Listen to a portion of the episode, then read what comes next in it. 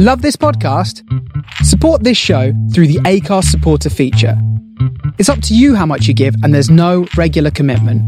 Just hit the link in the show description to support now. Hiring for your small business? If you're not looking for professionals on LinkedIn, you're looking in the wrong place. That's like looking for your car keys in a fish tank. LinkedIn helps you hire professionals you can't find anywhere else, even those who aren't actively searching for a new job but might be open to the perfect role. In a given month, over 70% of LinkedIn users don't even visit other leading job sites. So start looking in the right place. With LinkedIn, you can hire professionals like a professional. Post your free job on linkedin.com slash people today. Millions of people have lost weight with personalized plans from Noom. Like Evan, who can't stand salads and still lost 50 pounds. Salads generally for most people are the easy button, right? For me, that wasn't an option. I never really was a salad guy. That's just not who I am. But Noom worked for me. Get your personalized plan today at Noom.com. Real Noom user compensated to provide their story. In four weeks, the typical Noom user can expect to lose one to two pounds per week. Individual results may vary. Welcome to Starship Sofa, part of the District of Wonders network, featuring Tales to Terrify and the all-new Far-Fetched Fables. Everyone has a story in the District of Wonders. Come and find yours.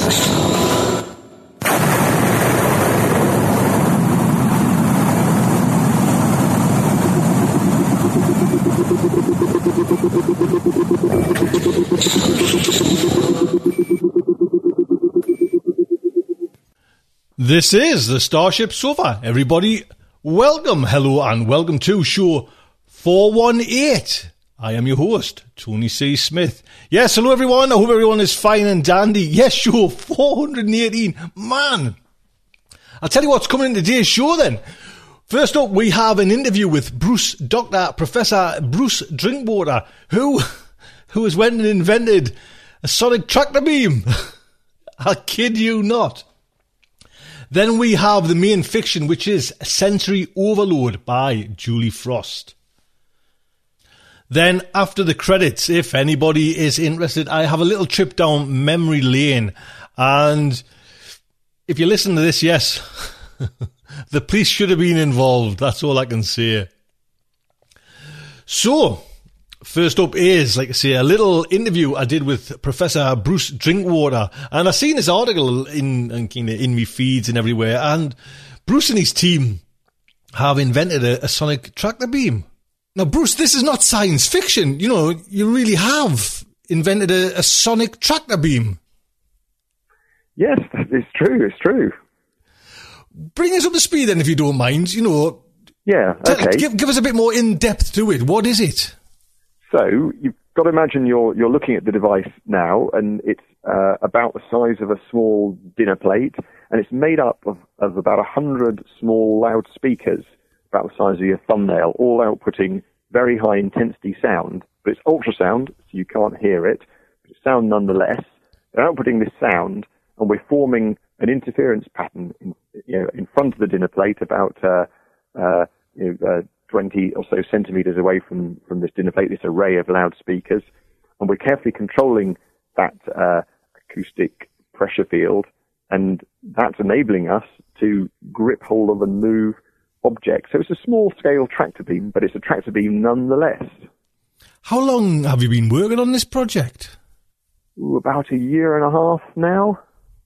And I mean, how did you- you just just kind of just start doing this? Do you, do you have to go to a kind of a body at your you know university or wh- wherever you work and you know put forward a, a kind of an explanation why you want to do this?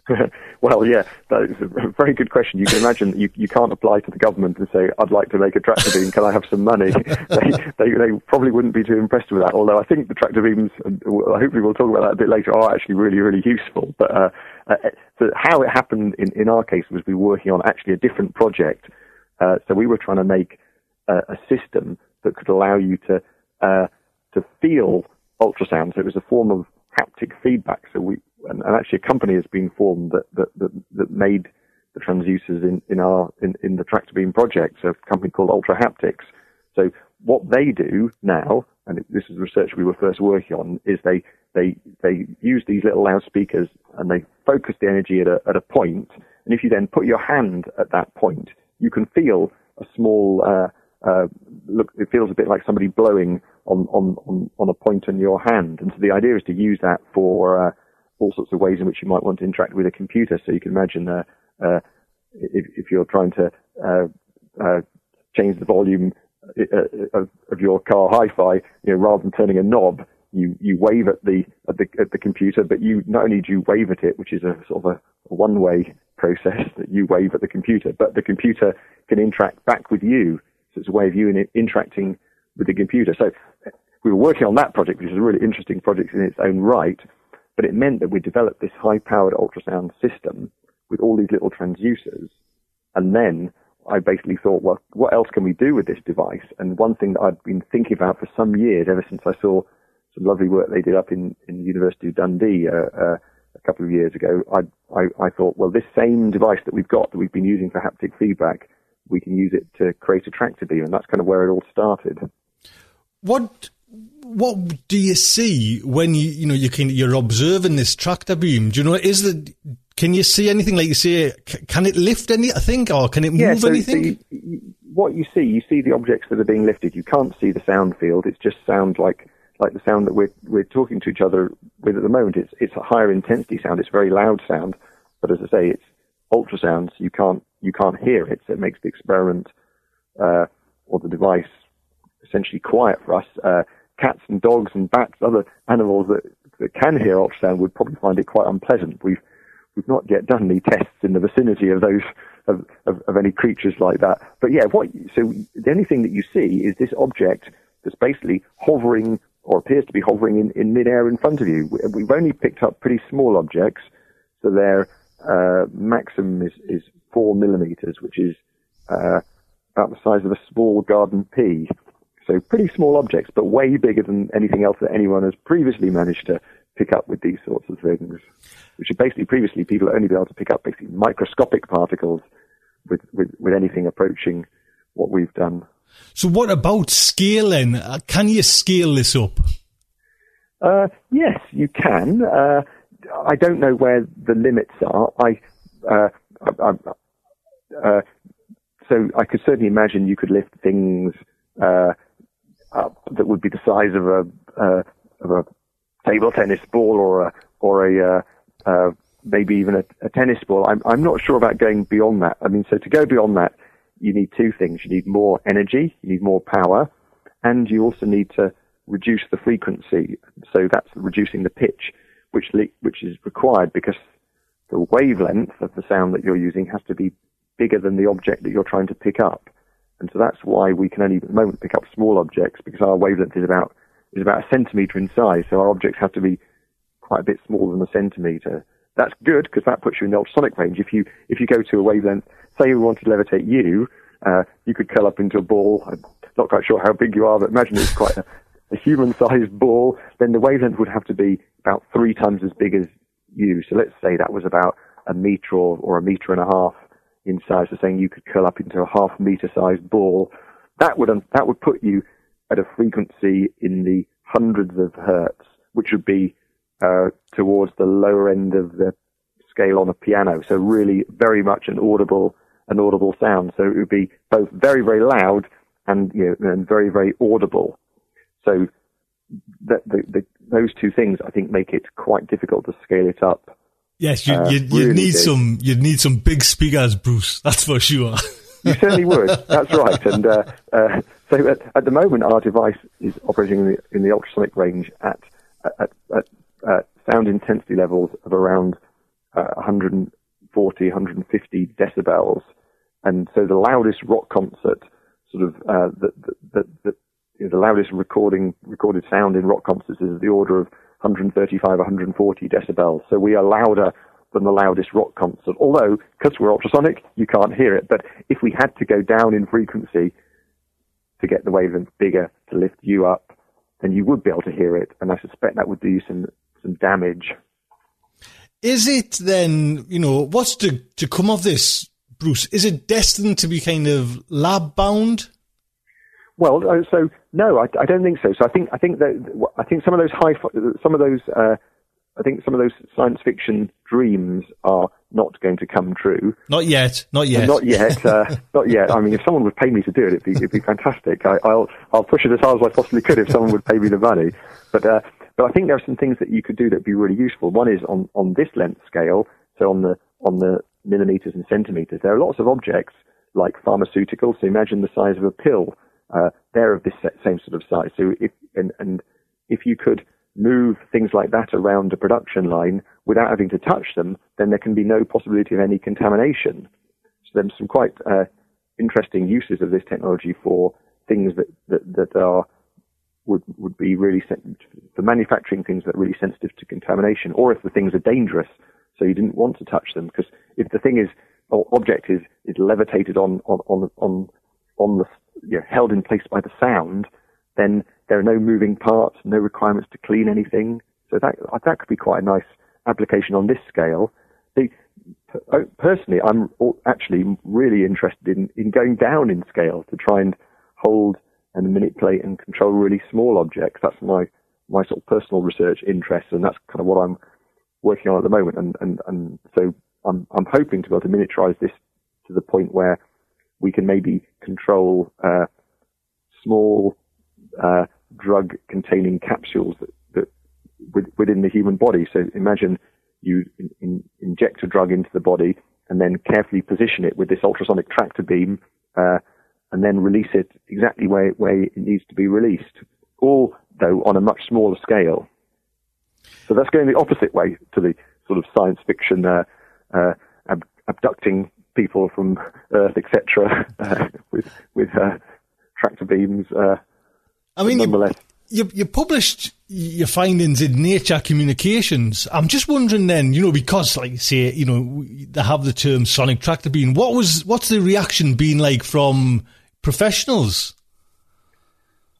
Pretty good, really. Yeah, it's it's uh, so obviously likening it to to to tractor beams, you know, comes with a, with a with an element of risk of you know people saying what are you crazy guys doing uh, making tractor beams? But interestingly, uh, a lot of science fiction things like this do inspire scientists and engineers regularly. And so, uh, unbeknownst to the general public, there's actually quite an active community of researchers working on tractor beams, none, of, myself included, but none of us are trying to, to create tractor beams like you might imagine we are. We're all trying to create microscopic tractor beams for things like manipulating objects in the in the human body and other much smaller scale applications like that. So so interestingly, within the scientific community, it's uh, the word has, has, has got a slightly different meaning. If if you follow me. When you first saw it happening, do you know what I mean? What did you think? Yeah, I mean it's it's it's an amazing experiment to to see. Radio uh, and podcasts don't do it justice, and and it's also quite a a binary experiment. I mean, something is either being levitated before your eyes or it's not.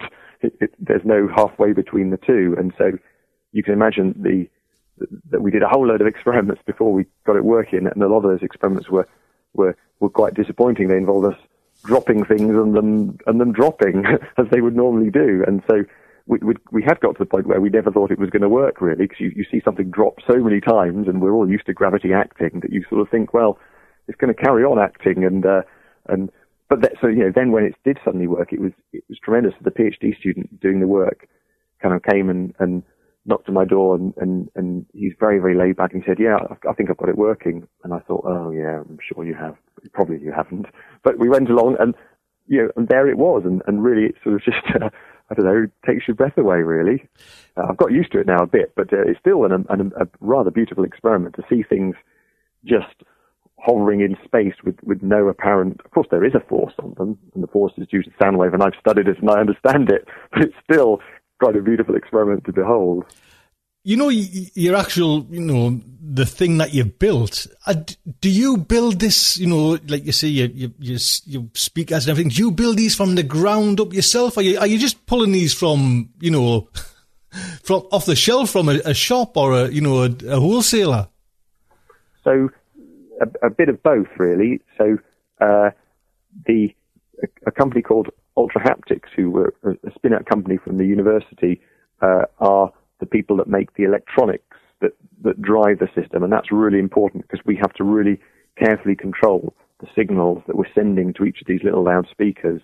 The loudspeakers themselves are actually just the insides of parking sensors. So parking sensors work on ultrasound. So we, we can buy buy the, the, the loudspeakers. Uh, the electronics is, is, is, is quite specialist. Uh, and, and, fortunately, we, we, we work with these guys, Ultra Haptics, to so we could get access to that. Uh, but yeah, I, I, think I think in, in in the future, I hope this might inspire some some sort of amateur, uh, you know, electrical engineers to, to have a go at making one of these things. I don't see why not. Well, that's what that was me. Me last question, Bruce. I was going to say, you know, from where you are now, do you know what I mean? What, where do, would you like it to go? Not, know, where will it go? Where would you like it to go? Well, so I, what, the thing that I'm working on now uh, is is trying to miniaturize what we've done uh, and get it to work within the tissues that make up the human body. There are a whole lot of applications where you might want to grab things and manipulate them within the body. For example, delivering drugs to a very specific location, also performing uh, surgical procedures, but uh, uh, you know on a much smaller scale. So the, the, these tractor beams act as a as a pair of hands, effectively, that could be could be moving tiny things around within the body to to uh, to undertake. I, am not quite sure what exact surgical procedures, but uh, that's something we're something we're contemplating, and that's actually been one of the really positive things about all the the press coverage uh, that our our de- developments had. That people have approached us, you know, suggesting all sorts of possible things that, that we could use it for. So it's, it's helped us get in touch with, with some of these medical medical uh, uh, experts to help us realise that that possibility. But yeah, that's what I'm that's what I'm particularly passionate about. Bruce, it's honestly it's been lovely talking to you. Just to have a little insight into it. Yeah, you know when I kind of seen I seen a press cutting of it, you know what I mean, and you, your eyes do go, oh, what what's this? But now that we know, and like you say, you know, you, are taking away not taking away the fantasy side of it, but you know you, you're making it into real world applications. Like you say, going into the the human body and manipulating and moving things around in there is just a fast. That's you know, from my point of view as well, that's just as good as any moving objects in the in the big real world. Do you know what I mean? This is quite amazing. Yeah, I mean, I completely agree. That's why I would always start out by saying I think that those those sort of microscopic applications, which I think what are going to be the real applications of this, are actually better than the than the sci-fi uh, applications. So it's it's a it's a case where sci-fi has sort of inspired scientists, and engineers to do stuff uh, to see if, if things are possible, but which seems a bit of a crazy thing to do on the one hand, but actually, I think it's going to deliver really, really useful things for, for human society in the years to come. Bruce, it's been, it's been lovely talking to you. Thank you so much for coming on the show. Oh, well, thank you for your, uh, your really good questions.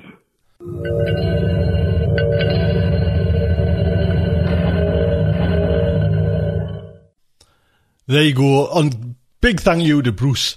And if you want to come over to the website, Bruce has kindly given us, he's given the blueprints to this Sonic tractor beam. Yeah, he's got a PDF and you can get that if you just come over to our front of our website. You'll see it there. Just download it from your phone. I think you can get the blueprint and you will sign up to our newsletter as well in kind of twofold. So come over. There's a little free gift from there from Bruce. Do, do your own Sonic tractor beam. How cool is that? So next up is the main fiction, and it is by Julie Frost, Sensory Overload, and it was originally published in Plasma Frequency magazine. I'll give you a heads up about Julie. Julie Frost writes every shade of speculative fiction and lives in Utah with her family. Her fiction has appeared in Cosmos Unlikely Story, Plasma Frequency, from which the story is, and Stupefying Stories, as well as many other venues. She's been a finalist at the Writers of the Future and the Hidden Prize for Prose. Her first novel, Pack Dynamics, will be released at Salt Lake Comic Con by Wordfire Press. She whines about writing a lot and I'll, there's a link on to Julie's site there as well, so do pop over and say hello as well to that. This story is narrated by Mark Leventhal. Mark is a writer and musician who has lived and worked in the Los Angeles area for over 30 years. Born and raised in Buffalo, New York, he moved to LA in the early 80s to become a rock star. Go on there, Mark. Live, live that dream, lad. That didn't quite happen. As planned, but a lot, a lot of other cool stuff did. He's been involved with both the music business, having co-written the hit single Three Little Pigs, and in the band Green Jello and the motion picture industry, having co-written the score for the cult movie Valley Girl. Go on there, Mark, sir. So, the Starship Sofa is very proud to present Sensory Overload by Julie Frost, read by Mark Leventhal. You've got to be kidding me. Trust me, it wasn't my idea. Jenna, my immediate supervisor at Watchdogs Inc., leaned on the wall in her office and crossed her arms, glaring at me. I do security work, not babysitting, I said, crossing my own arms and glaring right back. After that last disaster, you're lucky you still have a job, Fitz. She shook her head. The big bosses wanted you specifically for this one. Blaming me for my principal getting shot when they wouldn't even let me carry a weapon seemed unfair. At least he hadn't been killed, and I'd taken out the people. Things would have been a better word, everything considered, that were after him, with my bare hands, almost dying myself in the process. I called that a win, but I guess people in high places were still pissed. Now they were sending me off on another job where I couldn't carry a lethal weapon. Easing me back in my ass. Maybe someone had told them about the nights I still woke up screaming. But work was work. Even though tagging along behind a little team of artsy fartsy types while they analyzed the culture of our new alien friends wasn't exactly my idea of a rip roaring good time, I still had to eat. Paying off the sensory enhancements, which I credited for saving my life during the cluster foxtrot my previous assignment had turned into, would be a bonus. How's your implant? Jenna asked. She seemed genuinely concerned, but the big bosses had probably sent her fishing for information about the chip that kept my brain from ODing on input that humans weren't really designed to receive. I'd heard rumbles that they blamed the enhancements for the screw up. It's fine, for God's sake, I said, with some irritation. I'd be dead if I didn't have them, and so would that Mears dude. I saw their heat signatures before I saw the actual bad guys. Tell the big bosses that. Okay, okay, look, she said. Just go down and enjoy the pretty pictures, okay? There's nothing dodgy about our hosts or the job. The bosses want to get you started on something easy, your first shot out of the box after the last foo bar. So, what's my function? If there's nothing dodgy and I can't carry a weapon, why bother sending me? I was still grouchy. You've got those manly muscles and you're not stupid. Bad things can happen even when no one intends them to. She shrugged. Not for us to question why, we just go where we're paid to. That was so. I didn't have to be happy about it. Yeah, I've seen pics of these critters. My so called muscles aren't going to be much use against them. Fitz. Fine, I grunted. Yay, artwork. I hoped I'd be able to stay awake. I got stuck on a shuttle with two kids, PhD wannabes, according to their files, and a professor. Daniel, the male student, and Stepanov, the female prof, looked me up and down once and then ignored me. I was furniture to them, and that was fine. We humans were still tiptoeing around alien species. Very much the new kid on the intergalactic block. We didn't want to ruffle any feathers, or tentacles in this case.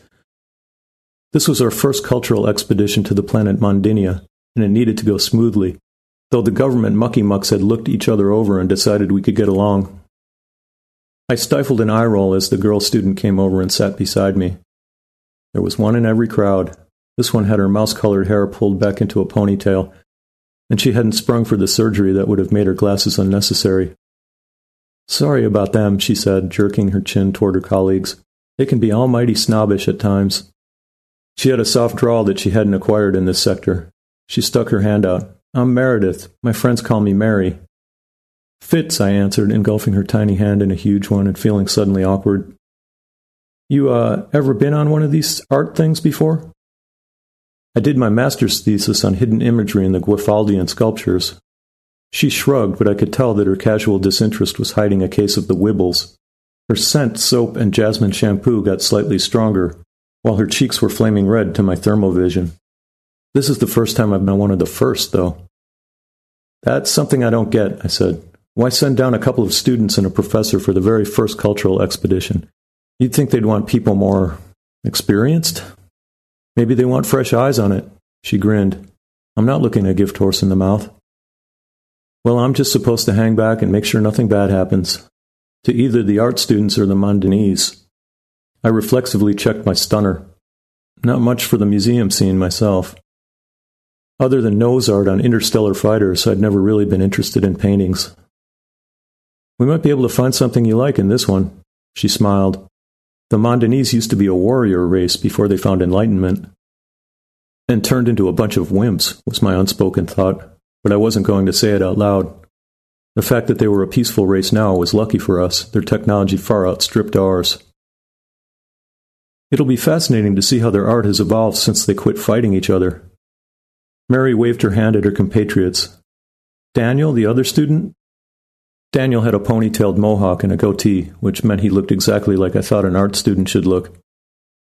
He's a conspiracy theorist. He doesn't believe they've actually gone peaceful at all. It'll be nice to be able to rub his nose in the artwork. She leaned over and whispered, I got a sneak peek at some of it. It's amazing. I didn't know what could be amazing about art done by creatures who bore so little resemblance to us humans. But I guessed I was going to find out. The shuttle slowed and shook a little as it came in for a landing. Before we touched down, Stepanov gave a little shriek. What are you doing with that? she asked, pointing at my stunner. I looked at her like she was an idiot, which, to my mind, she was. I'm a security guard. It's a little extra security. Good God, leave it here. We can't offend the Mondanese by going to their museum armed to the teeth. Great, she was one of those. But she was also the boss, Reluctantly, I took it off and set it on my seat, shaking my head and hoping I wouldn't need it. The Mondanese were supposed to be peaceful, but I'd only believe it when I saw it. We landed, and I let the others go out first. A representative from the museum met us at the bottom of the ramp. I hadn't realized that things would be so big. Its bulbous body towered a good half meter over my two meter tall frame. The Mondanese had tentacles everywhere, they used four for locomotion, five more as arms and hands, and a few smaller ones scattered around their bodies for I didn't want to think about what. Their three eyes were at the tips of flexible stalks, with a trio of tentacles above each of them that served as eyebrows. This one smelled like a combination of seaweed and rotting strawberries. It kind of creeped me out, but then I'm the type that avoids eating calamari. The Mondin observed us for a moment, waving its tentacles in a complicated dance, while purple highlights flashed off and on in the folds of its olive green hairless skin. The harness it wore jingled as it spun around and rumbled. Follow me, please, through a lipless slash of a mouth. Isn't she fabulous? Mary whispered to me as it ushered us toward a conveyance on a rail in the street. Daniel shot her a dirty look and muttered something about consorting with Neanderthal Philistines. So I shot him a dirty look in turn, he hadn't meant me to hear him, and he turned red and walked a little faster. How can you tell it's a she? I asked. The harness, Mary said as we got into the car. They don't have secondary sexual characteristics like we do, and even without the harnesses, they can tell each other apart. But the arrangements of the buckles and decorations are unique to the sexes. She started to sit next to me, but the prof, frowning, drew her aside and had a low conference with her. I caught not supposed to make friends with him, and reminds me of my brother before Mary pulled away and sat beside me anyway, shaking her head. Elitist prigs, she mumbled. Hey, if you're going to get in trouble. She waved her hand. I'm a scholarship kid that worked my ass off to get here. They can go whistle for it. That explained the glasses anyway. And Professor Stepanov didn't pick me, the committee did. She's lucky the committee picked her, in fact. I was finding Mary kind of fetching after my initial annoyance with her had faded. She was a lot more like a real person than I'd expected her to be. Maybe she'd go for a drink. I squashed that thought flat. The ivory towers of academia and the low down dirt of security work had no truck with each other, except in situations like this. Wouldn't be fair to bring her into my world, and I wasn't smart enough to be in hers. This was a job, plain and simple. No socializing with the natives, we stopped in front of a slug colored building made of some kind of unnaturally smooth aggregate, and the Mandan took us through a door too tall for humans and into an echoing chamber, before handing, tentacling, us off to a colleague and leaving with another complicated wave of her limbs. I am Nomali, the director of the museum, the new Mandan said. It was practically identical to the other one, except for its harness and its smell, which was more like seaweed and rotting meat. I assumed it was male. I sure couldn't tell from the voice. I trust your journey was pleasant? Pleasant enough, Professor Stepanov said, glancing down her nose towards me. Thank you for letting us see your museum on such short notice. It was, as you say, no problem, Nomali said. We exchanged introductions, and he blinked at me and twitched his eye stalks before escorting us onwards.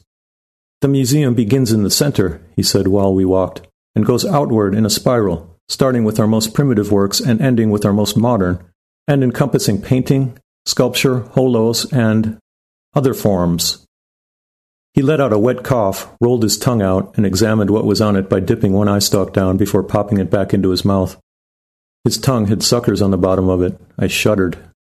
Nomali led us into the first chamber and gestured around. These are ancient paintings on the walls of sea caverns. The original cave walls were excavated and brought here. His voice faded to a drone as I tuned him out. I wasn't here for an art lecture. I was here to make sure nothing untoward happened to my charges. Not that there was much chance of that. They'd shut down the museum for us, and the paintings and sculptures and things were no threat. The only problem I was going to have was staying awake. At least that's what I thought until something skittered across the corner of my vision. When I turned my head to look directly at it, nothing was there. However, I could have sworn that it was about knee high, shaped a lot like our host's, and holding some sort of staff. Nomali didn't act like he'd seen anything unusual, and neither did anyone else. I almost thought I was imagining things until I saw it again as we left the room. It leaned on the staff for a few moments and then blipped out of existence. This time I saw it for long enough that I could tell it was registering with my infrared detectors, but none of my other senses. A twinge of pain nipped me between my eyes. I remembered Nomali's remark about other forms of art, and I thought this must be one. Resolving to pay better attention, I looked around the next chamber with more interest. This one held ancient, simple sculptures carved from wood and molded from clay. Most of them were obviously creatures native to this world, but some of them were aliens we'd encountered in other places, and a few were unrecognizable. Daniel asked about them, and Nomali managed to convey a shrug. No one knows, he said. They may be alien life forms from long ago, or they may be representations of the old gods. Our ancestors didn't leave a written record behind. All we have is their art. More infrared beasties populated this room. Some of them were Mondanese, and some of them were other aliens. They warred with one another, enacting scenes of violence and bloodshed that no one but me apparently could see. All but one. It stood there, observing, holding a staff, its tentacles drooping. I wanted to ask Nomali about it, but I was furniture and not supposed to get involved, so I kept my mouth shut and my eyes open. The twinge of pain worsened, and I rubbed my forehead. Room by room, the art became more elaborate. Wood and clay sculptures gave way to stone, bronze, and holographs. The paintings had complex colors out of the spectrum of normal human vision. Abstracts became prominent, though they didn't dominate. Some of them were in colors that made my stomach queasy, and a few looked not quite abstract, although I couldn't make out what they really were, and the hairs on my arms stood on end when I looked at them. I wish that Mary had the same enhancements I did because she'd enjoy this tour a lot more. She was enthralled enough anyway, but she didn't even know what she was missing. Most of the works depicted scenes of war. Even the subjects of ordinary portraits were armed to their pointy teeth, and the children had weapons as well. Images of quiet home life were practically non existent, and the Mandan with the staff was in every room. He got slightly bigger each time, and I noticed that he had three extra tentacles over each eye. All he did was watch. The next to last exhibit held a huge painting portraying an epic battle in a civil war that had taken place on land, sea, and in space. This work combined the mediums of stationary paint and the moving infrared creatures, which played out their scenes and then snapped back to their original places to start over again. The painting beside it showed the aftermath, Wrecked boats, vehicles, spaceships, and bodies were strewn about a harsh and blasted landscape, and the infrared Mandanese were nowhere to be seen. However, in the upper part of the painting, the Mandan with the staff was outlined in ultraviolet paint. Even though our species were vastly different, he had been drawn in such a way that I felt the crushing weight of his sorrow, and I wondered if he was supposed to be some sort of religious figure. The three extra eye tentacles reinforced this impression. The pain in my head became a definite ache. Of course, I didn't know if the Mandanese even had a religion. Most species did, interestingly enough, and a lot of them were pretty similar. Who's that in the top part of the painting? I blurted. I keep seeing him. Professor Stepanov shot me a withering look, curling her lip. There's no one in the top part of that painting. Please excuse our security guard, she said to Nomali. He seems to have forgotten his station. It's quite all right, Nomali answered. Some of our pieces have an interesting effect on certain of our visitors. He gestured around the room at the rest of the art. These works represent our last and hopefully final civil war, a scant fifty cycles ago. We nearly destroyed ourselves as a species, and we are still rebuilding. Coming to the conclusion that wars were unhealthy for us wasn't much of a leap in logic. We have applied ourselves to peaceful pursuits ever since, as you will see in our concluding exhibit. As Nomali led us onward, Mary hung back and touched me on the arm.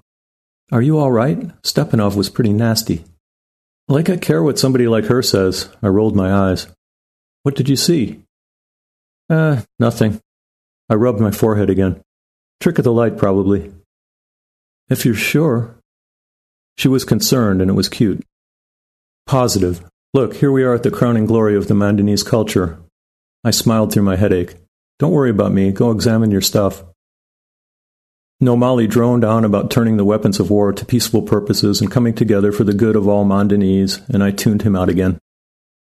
The art in this room was a huge leap in both beauty and execution, above anything we'd seen before. The colors in the paintings, the textures of the sculptures, the clarity of the design, with everything lit just so, all combined to nearly dazzle me. They'd really knocked themselves out to put this together, as one of Nomali's eyes swiveled on its stalk to follow me, I stepped closer to a painting showing an underwater.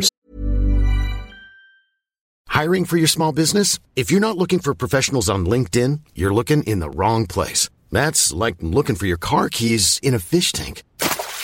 LinkedIn helps you hire professionals you can't find anywhere else, even those who aren't actively searching for a new job but might be open to the perfect role. In a given month, over 70% of LinkedIn users don't even visit other leading job sites. So start looking in the right place. With LinkedIn, you can hire professionals like a professional. Post your free job on linkedin.com slash people today.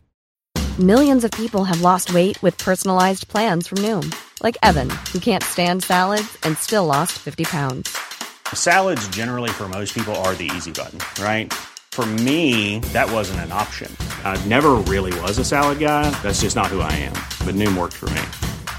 Get your personalized plan today at Noom.com. Real Noom user compensated to provide their story. In four weeks, the typical Noom user can expect to lose one to two pounds per week. Individual results may vary. City. Something was off. On the surface, the picture was a happy scene of Mandanese going about their daily lives in pursuit of whatever it was they pursued. And yet, the artist had used colors outside normal human spectrums to show something completely different. Everyone in the painting was actually dead, killed in some awful way. Tentacles ripped off, bodies eviscerated, heads cleaved in half. This was not a pretty picture. Everything else in the room was the same. A pastoral holo of a farmer plowing a field wasn't so pastoral when I realized that he was plowing bodies. Children weren't playing in that statue over there, they were killing each other and using eyeballs and body parts as missiles. The centerpiece of the room was a life sized infrared depicting the ghostly Mandan with the extra eye tentacles. He was nailed to a board, and his skin was bruised, scraped, and cut. Surrounded by Mandanese who were jeering and pelting him with stuff, his expression was one of long suffering and somehow contentment. The infrared scene ended with him dying before it started up again from the beginning. Peaceful purposes, my ass. And I was the only one who could see it. The ache in my head had turned into a definite thumping. Nomali was winding down. An assistant came in, carrying a painting. Please allow us to present you with this gift of goodwill, Nomali said. We commissioned one of our finest artists to paint this in anticipation of your arrival. I hope our species can come together in the interests of all sentient beings. Outward appearances to the contrary, I think you have found through our art that we're not so different from one another. I'll say, I muttered, eyeing the painting. It portrayed a group of Mandanese and a group of humans, seemingly coming to some sort of agreement over a table. Closer examination proved that the leader of the humans had her throat sliced open, and the rest of them were wearing chains. The others had no idea what was really in that painting. Mary bounced with excitement. Daniel appeared to still be slightly skeptical, but looked like he was more than halfway sold. He wasn't nearly suspicious enough if his conspiracy theories could be allayed by a simple present. Stepanov's expression was smug. Thank you for the lovely gift, she said. I'll convey your message to our leaders. I'm sure we can come to an accord that will be beneficial to both our peoples. God, I wanted to throw up, and not just because my head was pounding. I decided to play the part of the board security guard and rolled my eyes. Are we done? Can we go now? Stepanov muttered nekulturny Cro-Magnon and gathered Mary and Daniel in her wake. I followed with my headache fading as we left the museum. My write up was going to be really interesting. Jenna shook her head. I stood in her office, facing her across her desk. I can't possibly file this report, Fitz. The higher ups would crucify me. Better than having our entire species wiped out by big old treacherous squids. Lots of people have examined the painting they gave us. None of them have seen what you said you did in this ridiculous report. She pushed it back across the desk to me. Fix it, or I'm not responsible for what happens to your job. The enhancements. Experts with the same enhancements as you looked at the painting. In fact, Stepanov has the same enhancements you do. They're not seeing it. She sighed. Either your chip is malfunctioning or something else is going on with you, Fitz. Do I need to send you back to the shrinks? A sliver of self doubt nibbled at me. I was positive I'd seen all that stuff, but maybe I'd merited Stepanov's glare when I asked about the ghost in the corner of that one painting. I just thought she couldn't see it, but that an art professor was enhanced was pretty logical. I grasped the final straw. Can I see the painting they sent back with us again? Jenna pursed her lips. Honestly, Fitz, the only reason I've indulged you this far is because I feel bad about how the last job went. She ran her hand through her short cropped hair. But if you do, and it's fine, will you modify this damned report? Her conditions for seeing the painting made me uneasy, but I needed to look at it one more time, if only to convince myself that I wasn't going crazy. Fine. Somehow she managed to get us in to see it that day. It stood on an easel in its own naturally lit room, and I stared at it helplessly. She planted her hands on her hips and cocked her head. Well? Well, but crap. Jenna, I swear, but it was no good. The hidden images in the painting were gone. If they'd ever been there at all. My shoulders slumped and I shook my head in defeat. Yeah, okay.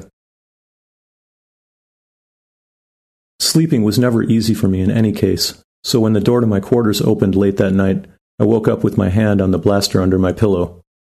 Before I could bring it to bear on whatever had invaded my room, one of those damned Mandan squids leaped in and landed on my chest. The thing was incredibly fast and even bigger than the ones I'd previously met, and it wrapped tentacles around my arms and legs, holding me immobile. Another tentacle wrapped around my throat, and still another shoved its way into my mouth and down my gullet. I couldn't move, couldn't breathe. I gagged, trying unsuccessfully to bite down, but my jaw didn't have enough leverage. The Mandan tasted like day old fish left in the sun, I'd learned their secret and now I was going to die for it. My last thought was that maybe Jenna would believe me now. And I came truly awake, gasping, sitting on my bed in a cold sweat. I barely made it to my bathroom in time to vomit into the recycler. I didn't fall asleep for the rest of the night. Mary requested me specifically when she went back to Mondinia to have a closer look at the artwork the next day. I grudgingly accepted, torn between wanting to know if I'd been seeing things that weren't there and never wanting to go back. The nightmare still haunted me. She sat on the floor in the very last room, taking notes and making sketches, while I prowled around like a caged and hungry bear. The works that had featured extra hidden elements were missing those elements, and the niggling doubt about my first impressions exploded into full blown wondering if I was crazy. And the headache was back. Except the centerpiece was still there in the middle of the room, and Mary couldn't see it. And I had no way to bring it to her attention. Hey, Mary, have a peek at the invisible artwork. Isn't it interesting? Yeah, that'd go over real well. I wandered around the infrared, looking at it from every angle. It was roped off and probably alarmed, so I couldn't get as close to it as I wanted. For a piece of artwork made of heat, it was amazingly lifelike and heartbreaking.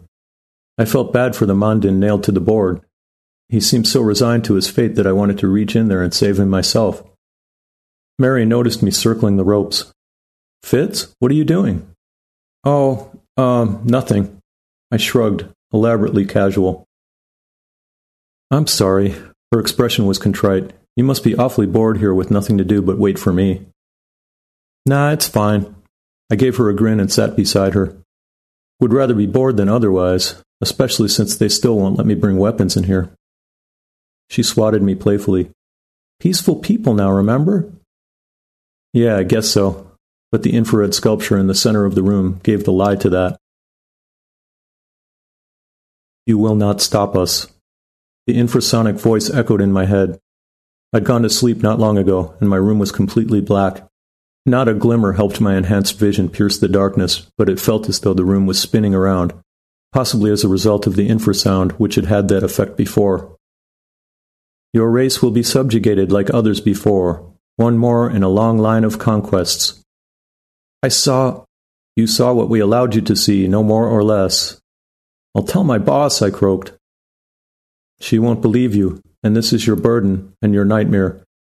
To tell and be thought insane and possibly institutionalized, or to not tell and live with the knowledge that you may have prevented it somehow.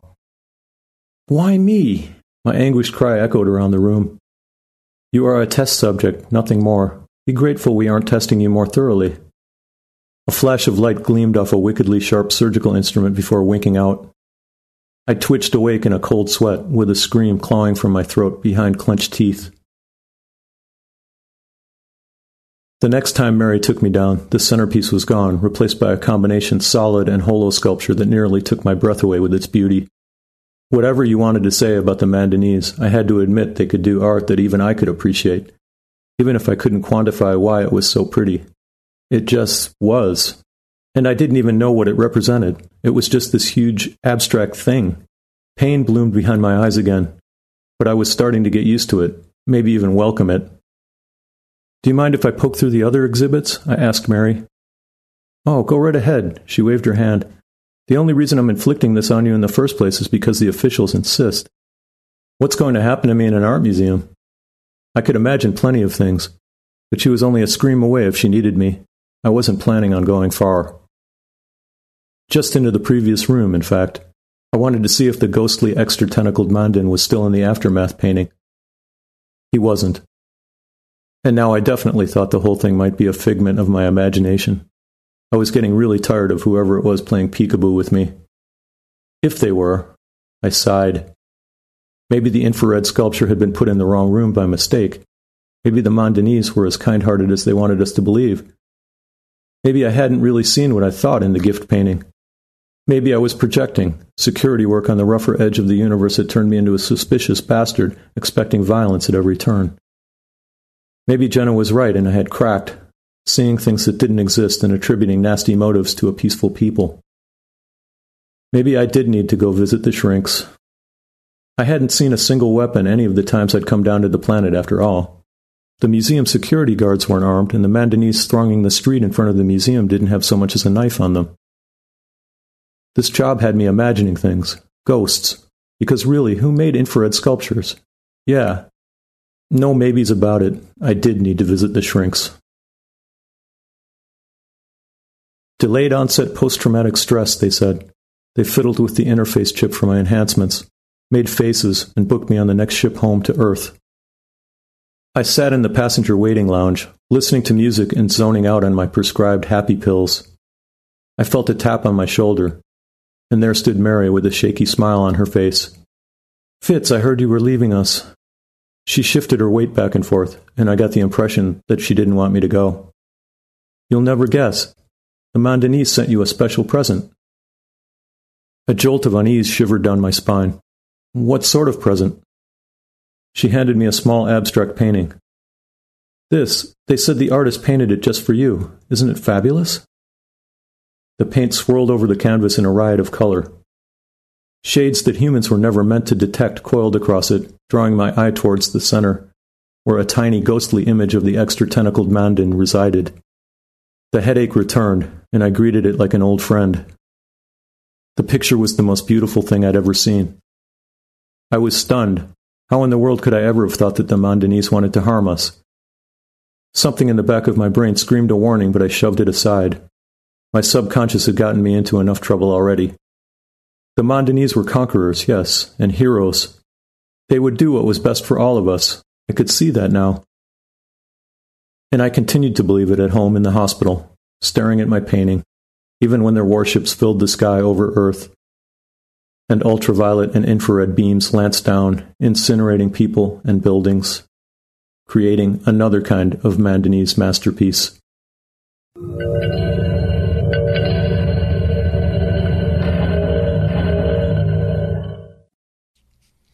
And there you go. Big thank you to Julie. Julie, thank you so much for that. What a fantastic story. Please check out Plasma Frequency magazine as well.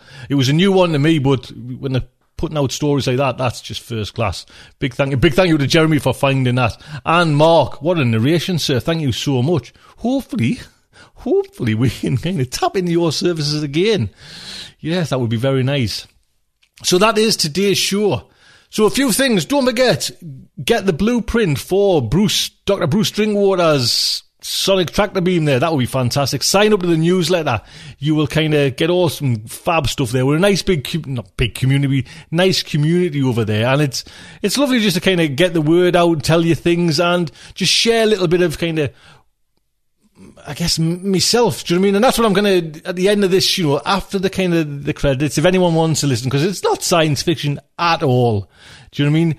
But like I say, the police should be involved. They really should have been involved. So that is today's show. I hope you enjoyed it. Like I said, do come back next week and do think, honestly, I'm not joking here. Think about, you know, a Patreon kind of supporting the show. It would just mean a lot. Do you know what I mean? It just kind of puts a kind of little few shekels in my pockets and makes everything worthwhile and keeps these three shows going. Do you know what I mean? Please, please, please, that would be fantastic. Until next week, I'd just like to say good night from me.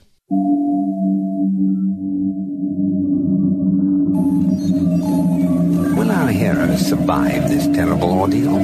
Can they win through with their integrity unscathed? Can they escape without completely compromising their honor and artistic judgment? Tune in next week for the next exciting installment of Starship Sofa. Evacuation procedure initiated. Shuttle set for launch. Airlock will be opened in three, two, one. This presentation has been brought to you by the District of Wonders Network, dedicated to podcasting the finest genre fiction. You can learn more about the District of Wonders and their many literary productions at their website, www.districtofwonders.com. Thank you for listening. This is just, again, just one of these things at the very end, you know, and I like to have a little kind of natter. And I just like to talk. Do you know what I mean? And it's, I guess it's more than that as well. It's just nice to kind of give something else, you know, like just talk about something else and just make a kind of fuller picture of, you know, people who are kind of coming over to this show now who just think, who is this fella? Do you know what I mean? And it's just kind of give you a little bit kind of an eye opener to kind of my life, my kind of growing up and just little incidents, you know, little things that have kind of happened in my life. And the intention is actually that some of these things I'll be popping in the emails, you know, like the newsletter, just like say the, the District of Wonders, you know what I mean? That's the kind of the whole hub of the newsletter. And it's just to give a little kind of fuller flavour to that. So something like what I'm going to talk about today, I've wrote up as a, a kind of a newsletter kind of article. And sometimes, you know, in the future, I'll be kind of doing more of that on the newsletter as well.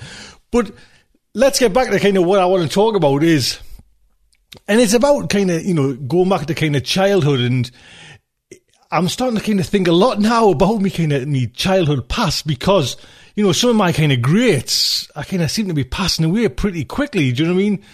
Lemmy's gone from Motorhead. And yeah, I might not have been a kind of big Motorhead fan, but the man was there right throughout my kind of musical influences. Do you know what I mean? That band were kind of there. Friends were listening to them.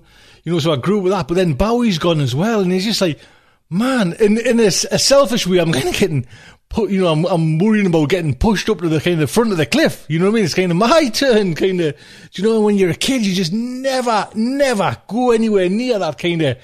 God, that's just years and miles away. Do you know what I mean? You never even worry about it. And especially when we were kids, do you know we were just like kind of just out all the time. Do you know what I mean? Never, never even worried about kind of anything like that. We were just out playing. That was it, playing out. Do you know what I mean? And there's a Dylan Thomas poem called Fern Hill, and I'm not a big kind of poetry buff, you know what I mean? But I'm kind of a big Dylan Thomas fan, and that poem, its opening line. Now, as I was young and easy under the apple boughs, that just sums up my childhood. Do you know what I mean? It was, it really was. You know I mean? I had a, a, fantastic childhood. I grew up in all sorts of like places. We lived on a kind of farm. We lived in pubs. We lived in a fish and chip shop in the Lake District. We, you know, had like cottages in the Lake District. We lived in the kind of northeast in the countryside of England. It was just, you know, and we just all the time.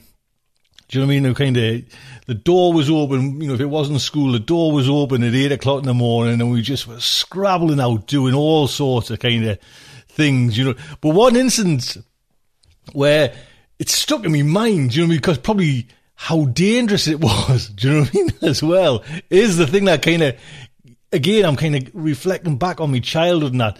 And, you know, if I knew my son Reed was up to these kind of things, man, I'd be putting the law down, you know, no way. But like I say, we went out, you know, and we played all the time, and the mothers, fathers didn't know where the hell we were, you know what I mean? In the kind of, especially in the six weeks holidays, school holidays, we were away. But there was one thing that brought everything together as, as kids, and that was fire. Do you know what I mean? Fire just kind of ignited the kind of passion, the kind of delirium we had.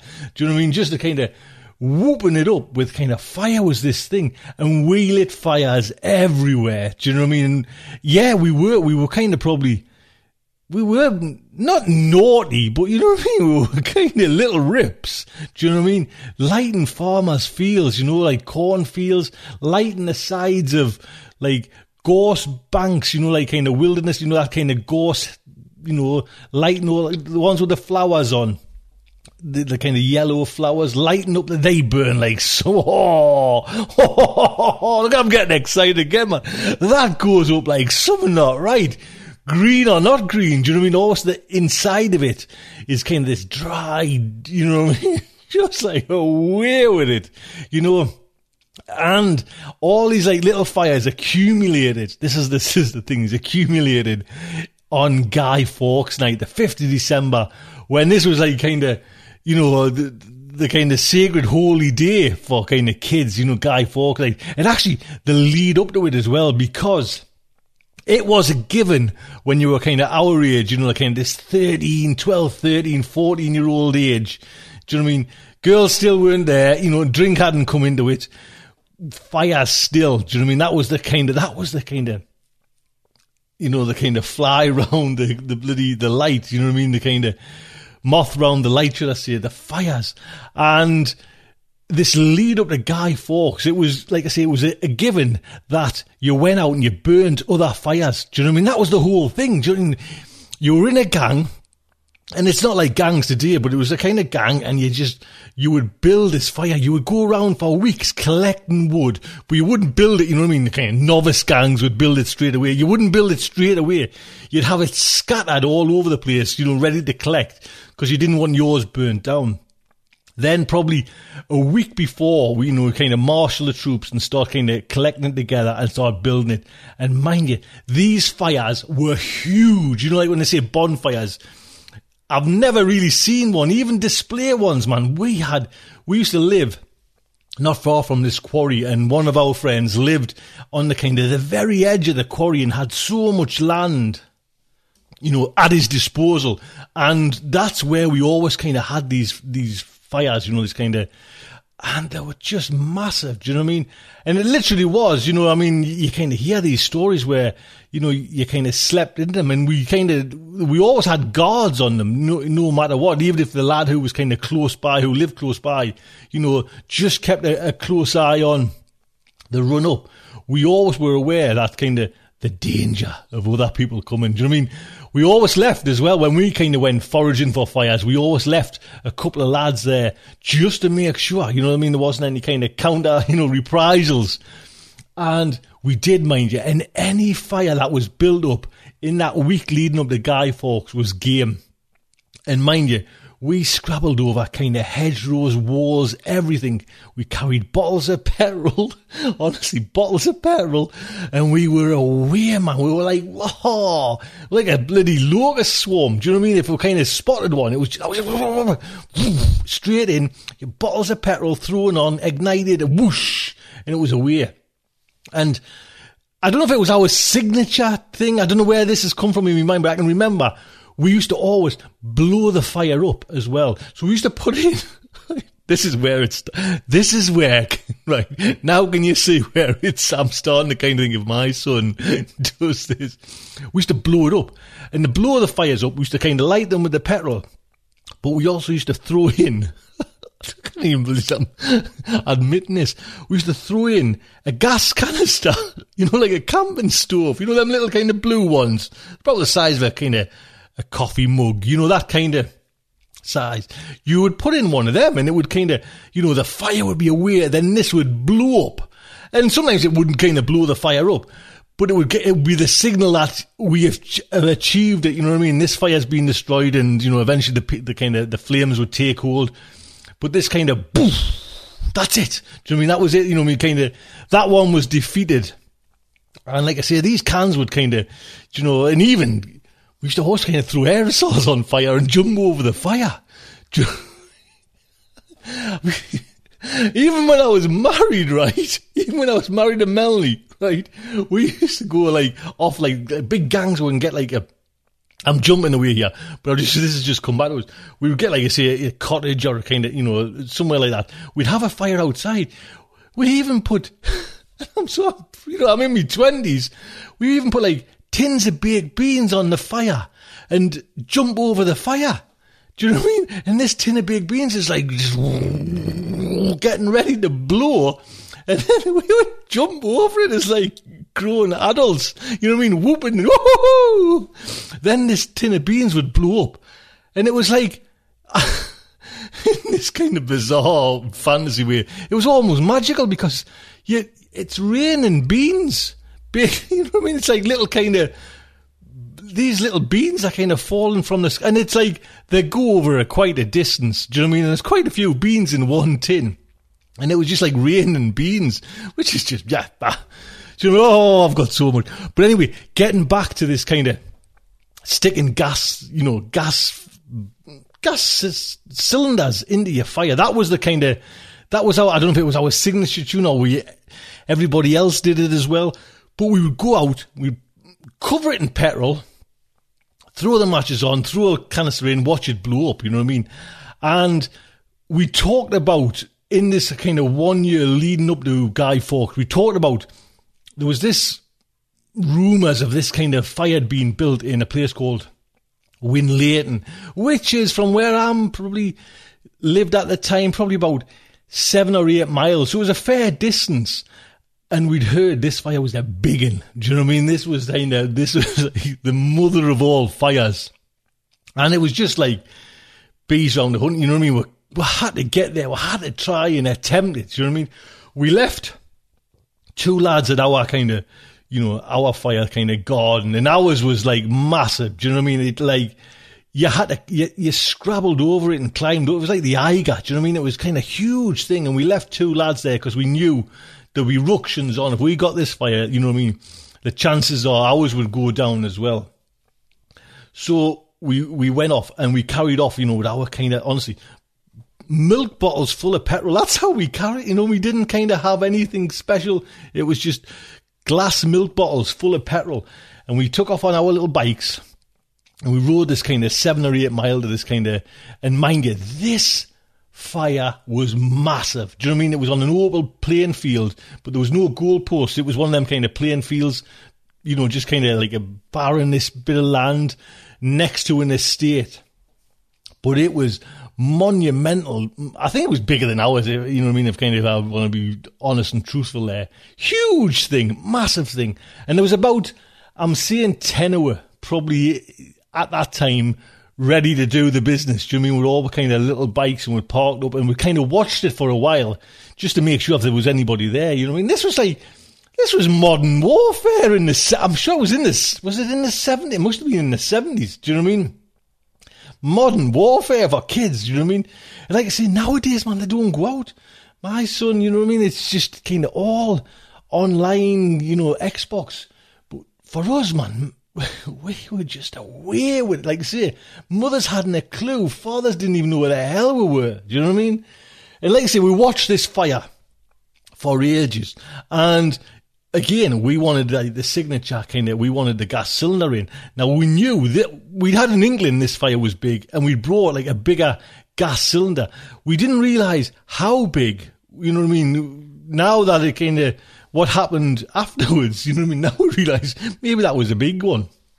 But we put, you know, we'd got this gas cylinder and this wasn't just like a, an aluminium gas cylinder. This was like a cast iron thing. Do you know what I mean? It was probably, it was one of those ones. I mean, if you're UK, and they're probably the same, you know, all over the world. It was probably about say half a foot high. You know, maybe like I don't know, is it a kilogram size? About the size of a say a football with a kind of flat bottom. Do you know what I mean? That kind of size, you know, but it was certainly cast iron of you know of the metal. It wasn't like kind of thin aluminium. So we off, we were away, we had this thing, and we just kind of watched for this, you know, no, there was nobody actually guarding this fire. I don't know, it's hard to kind of think back, was this a kind of an organised fire, you know, you know, like a proper event fire? Or, I mean, they were, they were big game as well. You know what I mean? If we could set them away, that was great. We don't know, it was just, there was no one there, but the thing was huge. You know what I mean? We shot over 10 hours in the, in the night, shot over with little bottles of petrol and with this kind of this ex, this gas cylinder.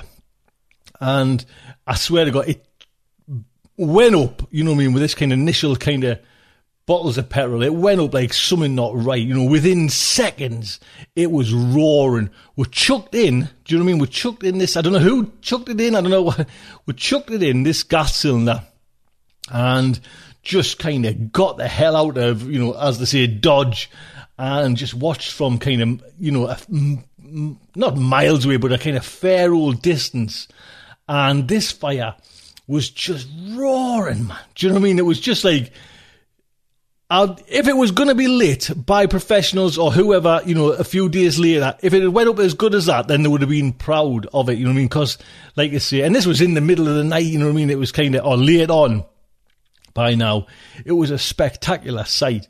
And we'd got this in and no one came out. No one still. I also remember that. It was quite bizarre and quite spooky. Do you know what I mean? It was away and no one came out to see this kind of fire. And mind you, when it went, when it exploded, I haven't seen anything like that. I haven't seen it, you know, in, in me, God help us, I never do see a bomb go off. Do you know what I mean? But this, was just unreal the explosion that came from this kind of gas cylinder that we put in. And man, if anyone had be, if anyone getting, you know, when we think, I think about it now, that shrapnel must have went everywhere. Do you know what I mean? It, it didn't go off, but this, eh, you know, it didn't kind of, you know, thank God hurt anybody. That's what I'm trying to say. But it went off like an atomic bomb. The cloud shape and everything, even the wave, the sound wave hit us. You know what I mean? You could feel it.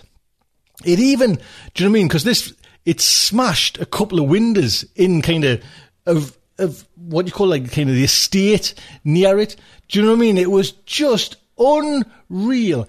It blew out this fire. And this fire, I'm I'm talking probably the size of a smallish house. Do you know what I mean? This thing was huge, and maybe now you know what I mean. Kind of everything's so romanticized and looking back, it probably wasn't that big, but to us it was bloody huge. I mean, you could climb over it. That's how big it was. You know what I mean?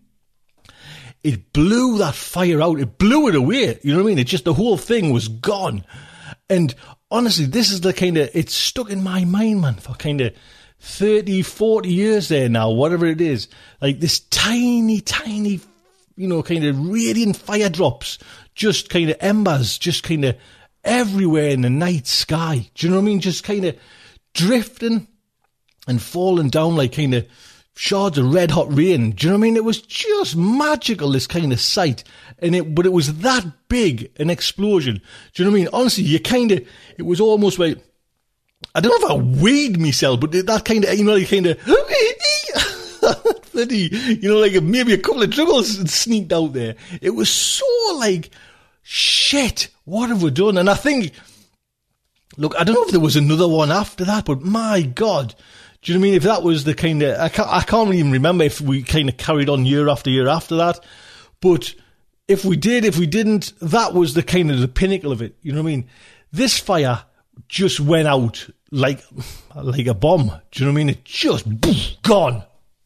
And we heard back, because by that time we were freaking stuck, almost in tears. You know what I mean? It was like, oh, gee, just scooting back home on our bikes. Do you know what I mean? We just kind of head down, just tore home in kind of minutes. Do you know what I mean? We were just kind of for want of a better, you know, cruder description, shitting ourselves. Do you know what I mean? We just thought that's it. Do you know what I mean? Was windows broke. Do you know what I mean? We were kind of, this was out of our league. We'd done something here that was kind of a little bit too, too dangerous for us.